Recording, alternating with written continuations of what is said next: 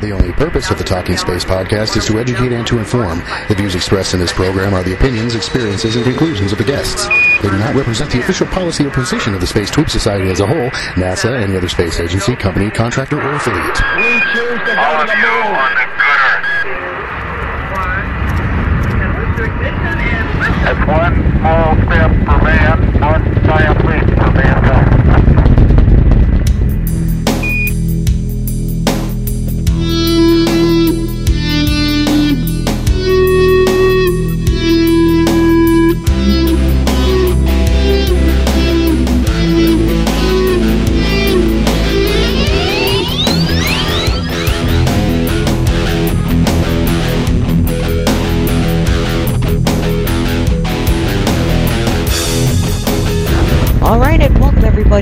everybody once again to another episode of the Talking Space podcast. This is episode 215 for the week of Monday, April 26th, 2010. I'm Sawyer Rosenstein, and joining me, as always, is Gene Mikulka. Welcome, Gene. Good evening, Sawyer. How you doing today? I'm good, thank you. As well, Gina Herlihy. Hey, Sawyer, ready to go. I think we all are, and also Mark Ratterman. Welcome, Mark. Hello, hello, hello. One for each of you. well, thank, Thank you you, very much. so I Thanks, should say thank you, thank you, thank, Thank you, sir. Now that we're friendly with each other, let's get right into our first topic. And our first topic is that STS 131 safely landed at the Kennedy Space Center, completing its mission, which lasted a total of 15 days, 2 hours, 47 minutes, and 11 seconds, if you want to be exact, after traveling over 6,200,000 miles. While there, it carried up the Leonardo Multipurpose Logistics Module, or MPLM, which went up and brought some extra supplies to the International Space Station. And this mission was flown aboard the Space Shuttle Discovery, her penultimate flight. So, any comments on the mission? Well, it looks like uh, that might be the last time Leonardo is going to be coming home, if I'm not mistaken, correct? Uh, I believe it's going to be uh, converted over and it will be permanently ba- uh, berthed um, on the International Space Station by Discovery uh, when she goes up next, correct? That's correct. It's the last one, and Leonardo will then become an official part of the International Space Station on Discovery's last flight, which is STS 133. If I recall, recall too, there, there was a little bit of high drama there on that, that mission. That was it, it had uh, a lot to do with the uh, the uh, nitrogen tank. Also, don't forget the KU band problem, which is the antenna, Oh yeah, which is the antenna that sends down most of the video and data information from the space shuttle to mission control. Lucky enough for them, they were able to Yeah, share the one aboard the ISS. yeah. We they uh, also that also made the uh, the uh, wing leading edge uh, inspection kind of interesting. Um, but uh, you know, they overcome that challenge, and uh, they actually did the second. I believe they did the second run with the OBSS uh, while uh, Discovery was docked to the station, if I'm not if I'm not mistaken. That's correct. But uh, all in all, it was a all in all, it was a pretty good. Uh, it was a successful mission, even though we didn't get all the pretty pictures back from Discovery. Oh, I gotta make a comment there. Go right I was ahead. kind of waiting, waiting for the end because uh, living in Florida my whole life and uh, getting to see two shuttle launches, which isn't a whole lot for as close as I am. I should certainly have a, a few dozen more, but I've never heard the uh, the sonic boom from the landing shuttle. And because of their uh, wave off the day before, I think due to weather, uh, their their second opportunity the day they landed took it just east of Gainesville, Florida, where I work. And uh, I knew the time, and I wasn't sure exactly when, so I went outside and stood there and looked at the sky to see if I'd see something moving fast. I had no idea really even how far it was going to be from where I was at. And uh, a few minutes after nine local time, I hear the the famous signature boom boom, and uh, it surprised me. It was it was a lot more distinct and louder than I thought, and I consider that to be a treat because I remember one time, um, you know, being under its flight path, and it was a you know we were under clouds and the Cape was under good weather, And I remember sitting with my windows open in my car on my way home, and uh, just about in the rain and getting wet, and, and uh, you know, hoping to hear something and never hearing anything. So it was a treat to finally finally catch that. I would just love to see a landing. So that's still on my list. All right, Mark, that's cool. Very Glad cool. You had Definitely. the opportunity to hear that. Uh, you know, even if you only get uh, five or ten seconds of shuttle, it's it's a good five or ten seconds of the day. Oh, that is too cool. That is really cool. All right, then moving along from STS 131, let's go right on to the next space shuttle mission, which the day after uh, Discovery landed, Space Shuttle Atlantis made its way out to the launch pad. So STS 132 will be the final flight of the Space Shuttle Atlantis OV 104, in which it will be a six person crew. They will be heading to the International Space Station carrying the Russian Rassvet mini research module, along with an integrated cargo carrier vertical light deployable. That will be the final flight once again of Atlantis, and that is scheduled for launch currently now that it's out at the pad May 14th, 2010. And a, uh, a fellow Northwestern New Jersey resident, uh, or former Northwestern New Jersey resident, uh, Garrett Reisman, is uh, going to be on board there. So uh, um, I'll be, uh, hopefully, thanks to the, the NASA tweet up, we'll be over there to say, to wave a, uh, Parsi- a, a fellow a former Parsippany, New Jersey resident goodbye as he uh, goes up to uh, uh, to uh, see the ISS. But- New Jersey rocks. so uh, so we'll see. Uh, we'll be able to uh, to uh, see him off. So that'll, that'll be a good deal. I, I liked one of the tweets that I saw that week where Atlantis moved out to the pad because I think that it was delayed, if not one or two nights. Do you remember? Because of weather. Yeah, And I think Was it two nights she was delayed I think it was out? two. I think it was two. Robert Pearlman from Collect Space said it's almost as if Atlantis knows this is her last rollout and she won't leave the VAB, which I thought was just really sad. Yeah, I'm, I'm welling up a little bit. Jan, I think you and I are going to be out there uh, at the uh, STS 132 tweet up um, on the 13th and 14th. So uh, um, that'll be, to uh, be. yours truly as well. So uh, it'll be kind of neat to finally meet you in person, but also to uh, to wave uh, Atlantis off on her uh, her final flight to uh, to the ISS. So that'll be that'll be quite a privilege. Yes, it will be. Very bittersweet, I'm sure. Yeah, definitely, definitely. Now, I was hoping to go back down for mission STS 134 this summer, but Mark, I believe you broke some very important news last week on Twitter. Well, I got lucky. Uh, just happened to be sitting here thinking, what don't I know? And uh, actually, let me sidetrack myself a little bit. Uh, we got something going here that uh, gamblers and con men would call the shell game. And if you haven't heard of the shell game, you take three shells or cups or something, and a small little object like a pea, perhaps, and you put the pea under one cup and then you shuffle them. Okay, we got three shuttles, and we got one payload that, that I found myself ignorant of, and and three launch dates, and, and et cetera, et cetera. And I thought, well, gee, I wonder what the AMS, the Alpha Magnetic Spectrometer, I wonder what that's all about. So on the weekend of the 18th, I went looking and I found the uh, AMS website.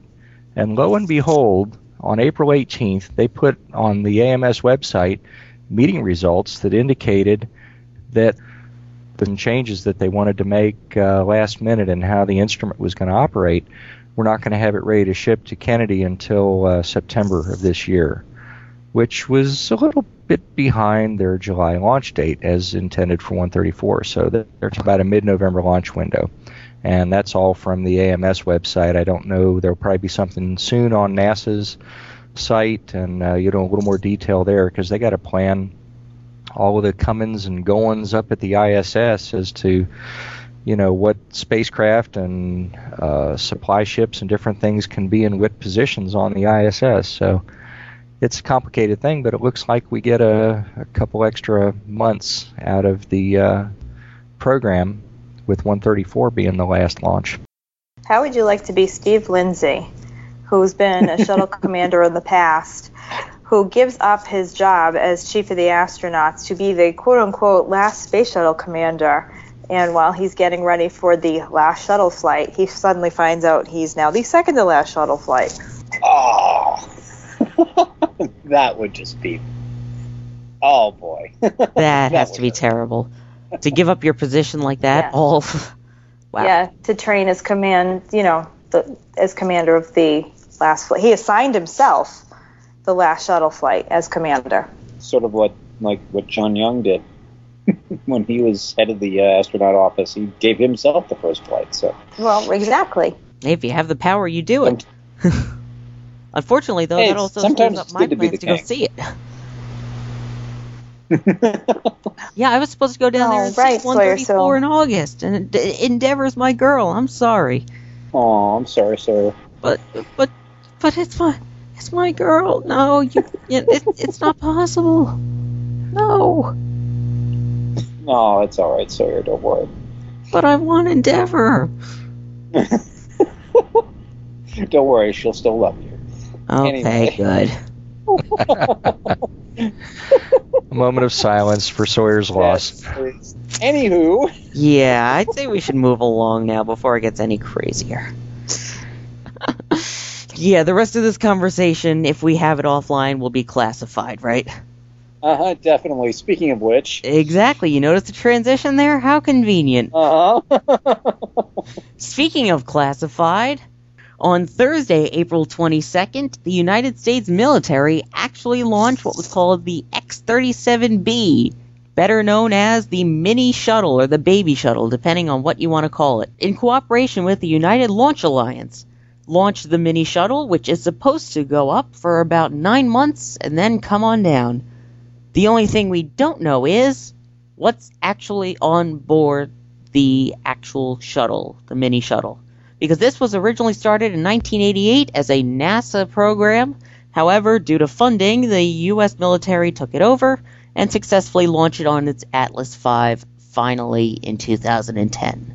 So, any idea what it's carrying up? Spy satellites? Candy? Who knows?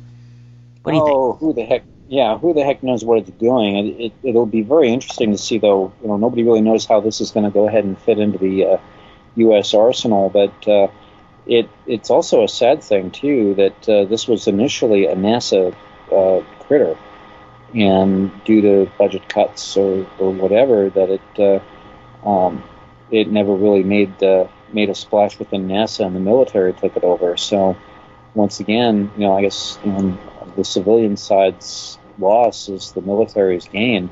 It's a sad thing, though, that uh, you know, something like this could not be expanded for uh, uh, for use uh, with the International Space Station, either delivering cargo or um, a, a much, you know, maybe a slightly larger version, or or a slightly larger version, a, a much larger version uh, used to uh, to send crew, which I think was the initial idea behind it when uh, um, when it was first introduced. I think they wanted to go ahead and use that as simply a crew ferry to supplement the shuttle, but unfortunately, it was not to be.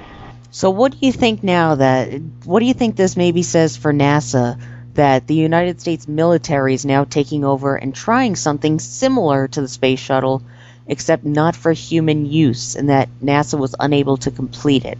What do you think this could have as an effect for NASA and their unmanned ferry missions, possibly to the International Space Station in the future? Oh, it wasn't so much that NASA wasn't wasn't able to complete it; it wasn't given the funds to complete it. Um, you know, it, it. But what does it say? I don't know. Um, it may be a much more efficient way of delivering cargo to uh, to the station. I don't know. Um, I don't know if, if there's a, if there's going to be a crossover, um, or if because of national security reasons they decide not to.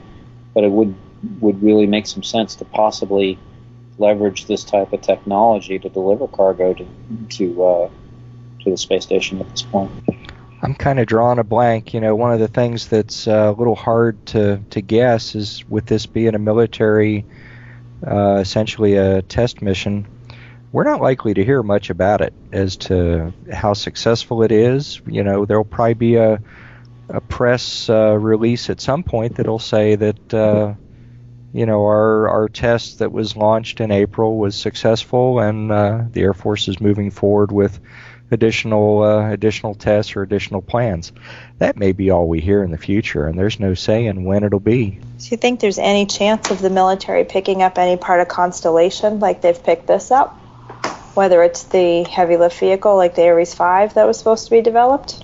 Well, the military is saying that because of uh, Constellation going pause up, the uh, um, military also has has use for solid rockets, and since um, for solid rocket using solid rocket fuel, and since Constellation was sort of going to be the um, you know the, the flagship project for solid fuel rockets. Um, that uh, that capability is um, sort of in question right now. So, um, you know, coming up with better solid rocket uh, propulsion systems just might be where the military may step in, and where NASA may or may not be. Instead of you know the military, you know, being the uh, um, sort of the, the recipients of some NASA technology, it might be vice versa.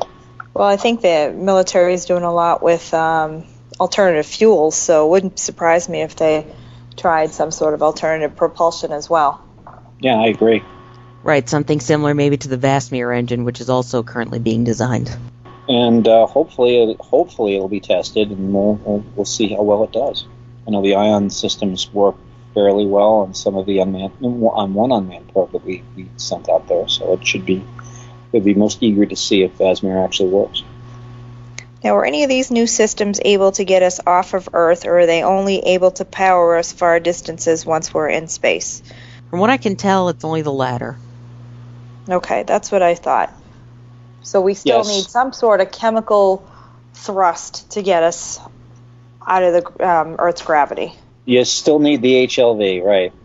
And uh, and, and hopefully we'll, we'll just see how it all goes. Kind of a sideline here. I don't know if this uh, this will fit in, but I'm trying to look up right quick the uh, payloads.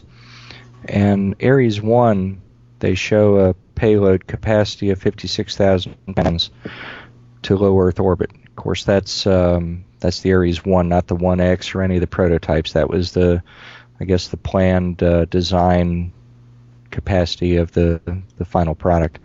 Uh, and I'm not sure which of the um, which of the other rockets that are used for satellite launch what their capacities are, but here's a, a description of a Delta 4 is having a payload range of uh, 18,900 pounds to 56,800 pounds, which is almost the same as the Ares 1 at the maximum end. Gina's question, I think, got me started thinking about that with payloads. And what was it you said? I'm sorry, I'm I'm getting lost.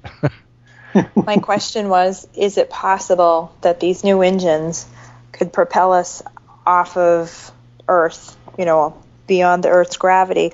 Or is this new propulsion technology only going to be useful once we're already in space and, you know, propel us into a certain direction, would be it Mars or some other deep space object?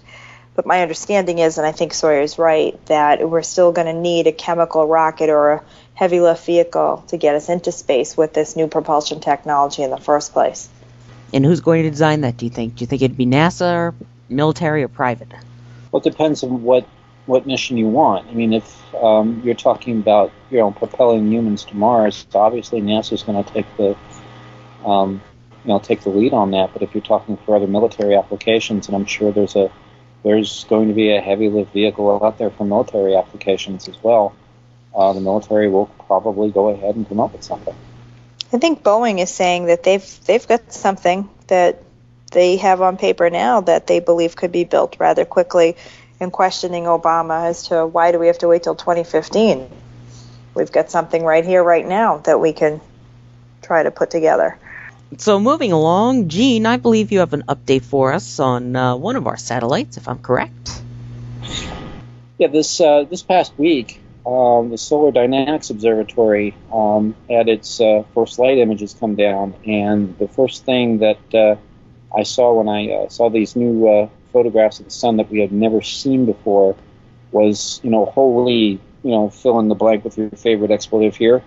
Um, the, the photographs were just absolute, absolutely dazzling. And if this is what uh, SDO is going to be giving us um, during its uh, uh, lifetime, um, just hold on, you know, hold on to your socks, folks. This is going to be one heck of a uh, a mission, and it's literally probably going to rewrite uh, so, uh, solar science. Uh, so, any if you've uh, bought a book about the sun in the not too distant in, in the recent past, um, you might as well just go ahead and just file it somewhere because I think the Solar Dynamics Observatory is about ready to rewrite it.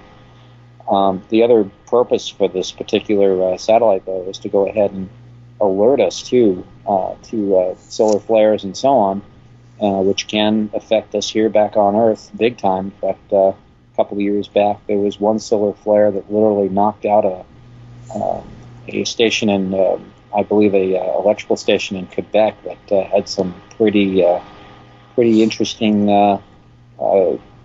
consequences there. I believe there was a blackout that affected pretty much, you know, just about every, the entire Midwest almost.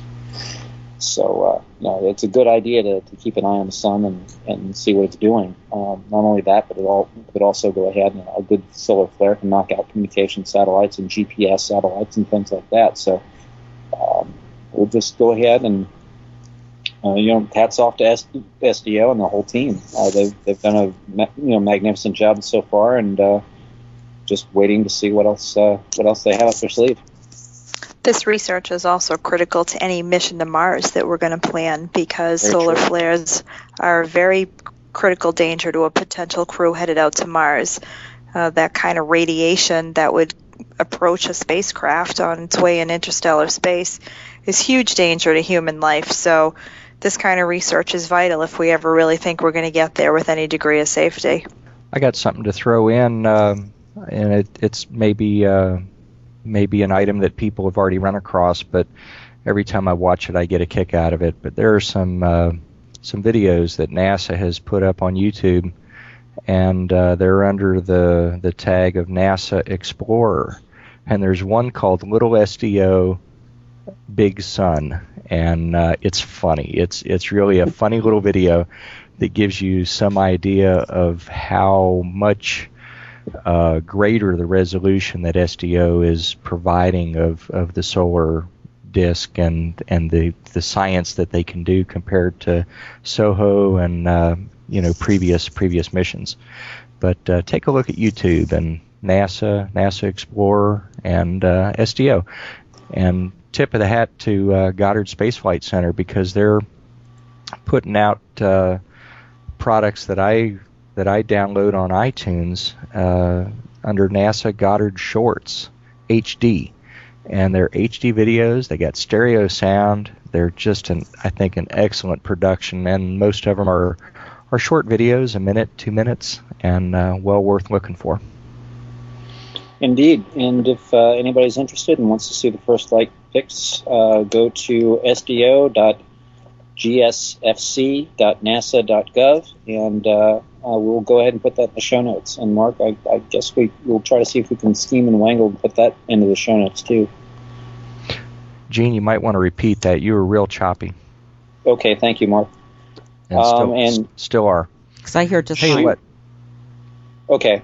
Yeah, What's I'm hearing you just um, fine on my recorder. Okay. Disregard. Okay, thank you.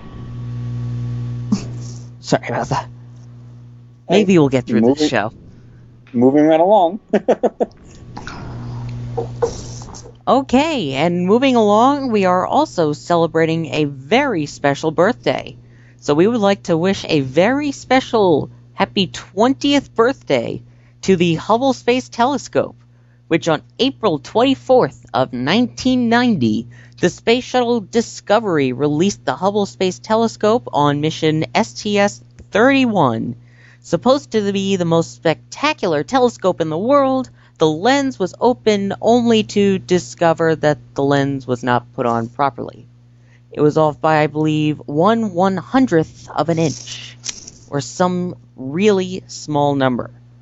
And that really small problem with the lens caused all of the images to be blurry. So, coming up with the most daring mission in 1993, another space shuttle was sent back to Hubble, in which they basically gave it glasses and some good instruments, and they fired it off. And Hubble has been working ever since, and is probably the most famous telescope in the world. So, congratulations to Hubble, right? Yeah, and uh, it uh, overcame the uh, spherical aberration um, issue that unfortunately it uh, was launched with on board STS 131.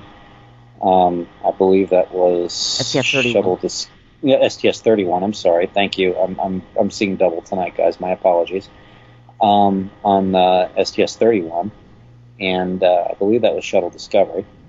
Um, and uh, uh, you know, it it had its little black eye. The sad part about it is that the uh, um, the lens that was built by Perkin-Elmer had that that flaw.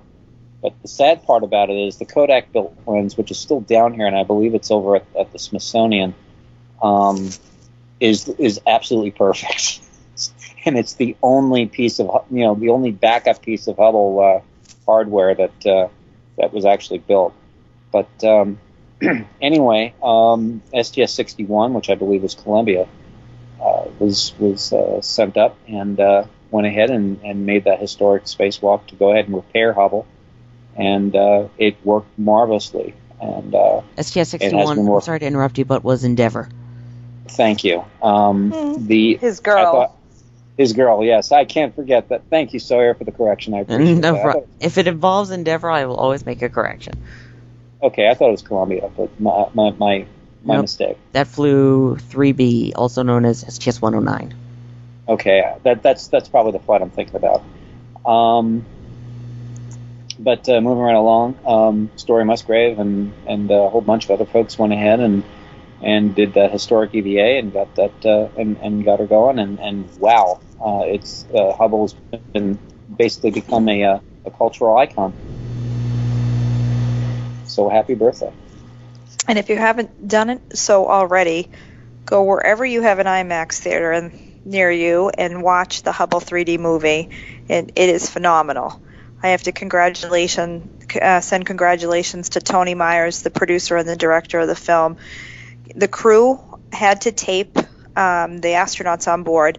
Only had 30 seconds per shot that they had to film within these windows and they had to get things absolutely perfect. There really aren't any second takes on the uh, EVAs that they photographed inside the the, the shuttle itself, um, interacting with with each other. Astronauts are watching uh, them grapple the Hubble into place. Unbelievable footage.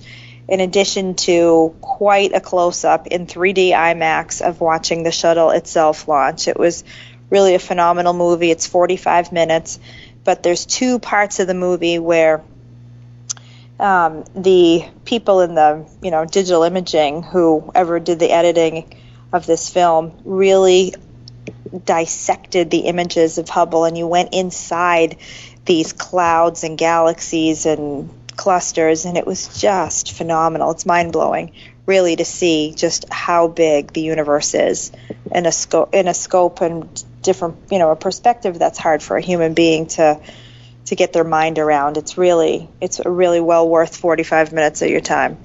And sadly, I've not seen that yet. And we have the uh, the IMAX theater over here in uh, at the Liberty Science Center in Jersey City, and I have not seen that thing yet. I have to go ahead and do that at my earliest possible convenience. Definitely same thing. And just so you know, Hubble was actually, when it first launched, using some pretty old technology when it came to it. Because the Hubble Space Telescope was originally supposed to be launched in 1986. That was unfortunately stopped by the Challenger accident. However, it was really supposed to go earlier. And since Indeed. then, it has become so popular that President Obama even has a picture from Hubble in the Oval Office in the White House. And that should speak volumes in a way. Indeed, and who knows what future discoveries it will make as no more space shuttles go to perform servicing missions, which I believe there have currently been four missions to service it. STS 61, which was the big repair mission. Uh, I, I'm sorry, five. uh, STS 82, which was Discovery. The third one was again Discovery. The fourth one was Columbia. The last one, the one that Gina was talking about with the IMAX movie, was STS 125. Any last comments Also- on the greatest telescope in the history of mankind? Also, the uh, the mission that put Mike, Mike Massimino on the map for on Twitter. That's for sure. Yes, anonymous with the first tweet from space. Yep. And uh, one last comment. What are we going to do for the on- for the encore? The uh, James Webb Telescope waiting in the wings. So it should be very interesting to see what uh, what uh, uh, what it can do and uh, what kind of uh, photography and what kind of uh, data it could send back, and can it really rival. Uh, can it really replace a cultural icon that Hubble has become? By the way, can I just add one interesting fact here? Yeah. Hubble was supposed to be brought back aboard the space shuttle once its mission was Right. complete and it was no longer working.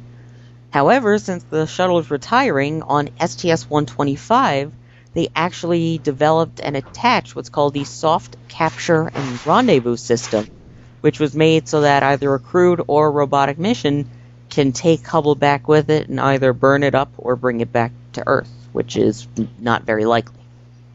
Yeah, I think uh, initially it was going to be brought back home, and it's it's going to be a darn shame not to see that sit- sitting in the Smithsonian amongst uh, you know, other icons like the the X1 and, and the Wright Flyer. But um, it it did it did its job and it did well. And uh, what else can we say? But it will ever will forever have it, have its place in history. Um, I do not think the, that uh, it will be coming home. I think it'll probably be burned up in the atmosphere, and, and uh, something will be attached to it, and it'll, it'll you know, bring it in that way. But Indeed, and with that, I believe this episode is finished. So once again, thank you everybody for joining us. Thank you, Gene. oh, always a pleasure, Sawyer. Thank you as well, Gina. Oh, anytime. And of course, thank you, Mark. I'm not really speechless and I'm not muted. I'm just um, hate to say goodbye. I hear you, but don't worry, Mark. We'll be back again next week, correct? Okie dokes. Good with me. Sounds good to me as well. And of course, you know, you can always get in contact with us before next week, and we'd be more than happy to hear from you. You know, you can contact us now on our Twitter account, which is twitter.com slash talking space. You can find us on Facebook and become a fan of us that way. Or you can send us an email to mailbag at talkingspaceonline.com or use the form on our website, talkingspaceonline.com. Once again, thank you everybody for listening and have a great day, night, evening, or whatever it may be where you are.